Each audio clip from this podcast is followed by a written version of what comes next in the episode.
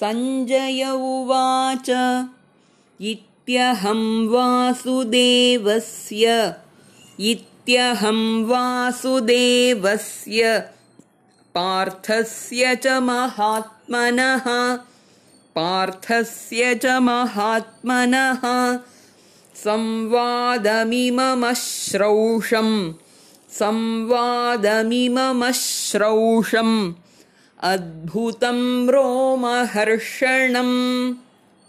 अद्भुतं रोमहर्षणम्। इत्यहं वासुदेवस्य पार्थस्य च महात्मनः। संवादमिममश्रौषम्। अद्भुतं रोमहर्षणम्